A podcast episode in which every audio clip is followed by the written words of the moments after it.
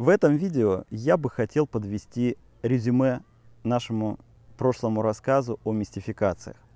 Давайте представим э, самые главные факты, которые выстроятся в логичную систему, что же такое история рейки и как это было все на самом деле. Итак, мы знаем, что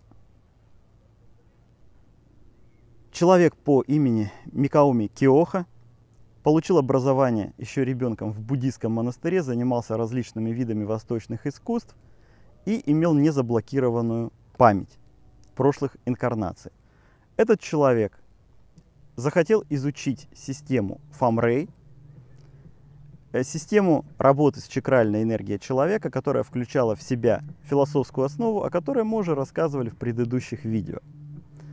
Изучив эту систему в Непале у своего учителя Сати Танави и получив свою первую инициацию в 1899 году, Микао Усуи, а именно под таким именем он и стал известен всему миру, а, он решил превратить систему FAMREI, а, которая подразумевала обучение многолетнее в монастырях, в систему семинарских программ.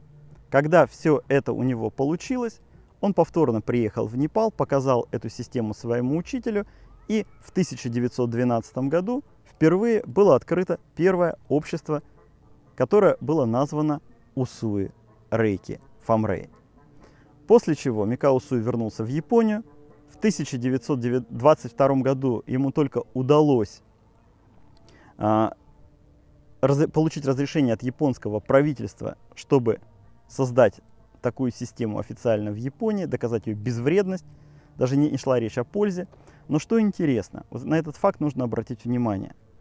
Почему система FAMREI так отличается от современной э, системы Усуи, например, Рёха Гакай, той оригинальной системы, которую создал Микао Усуи в Японии. Ну и, и тем, что из нее получилось, это система Шакирьёха.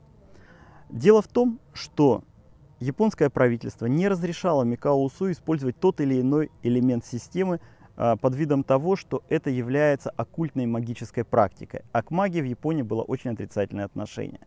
Поэтому Микао Усуи был вынужден из своей системы, которую он официально создал в 1912 году, сокращать один, второй, третий, десятый элемент системы. В результате получилась система, известная как Усуи Рейки, Рейки Гакай.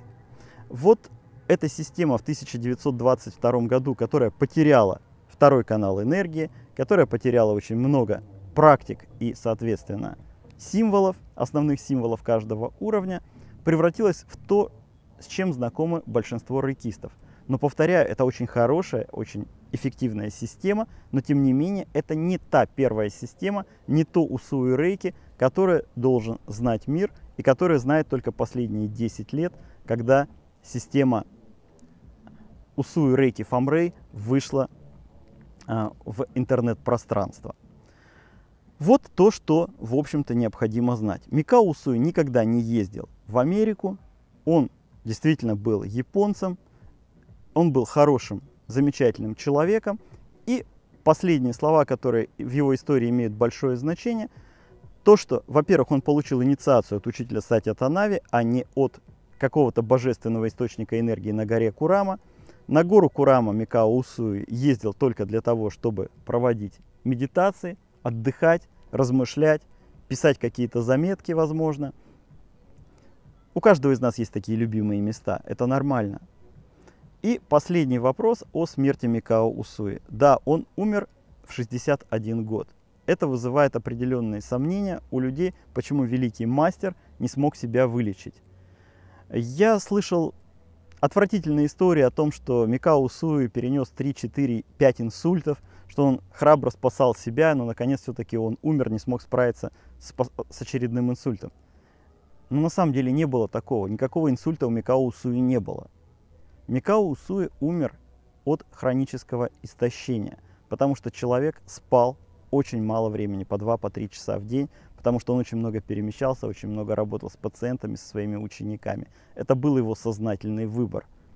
Он утратил свое здоровье в течение нескольких лет – своей очень интенсивной практики в Японии, с 22 по 26 год.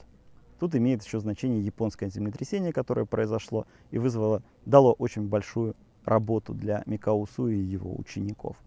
Вот те факты, которые мы действительно достоверно знаем, это те факты, которые можно пощупать руками и которые превращаются в абсолютно нормальную историю совершенно живого человека, который имел своего учителя, который сделал чудесное превращение с очень уникальной системой Фамрей, превратив ее в систему Усуи Рейки. И именно этот человек по праву считается основоположником и первым учителем современной рейки системы. Давайте уберем мистификацию и будем уважать Микао Усуи за то, что он действительно сделал для этого мира.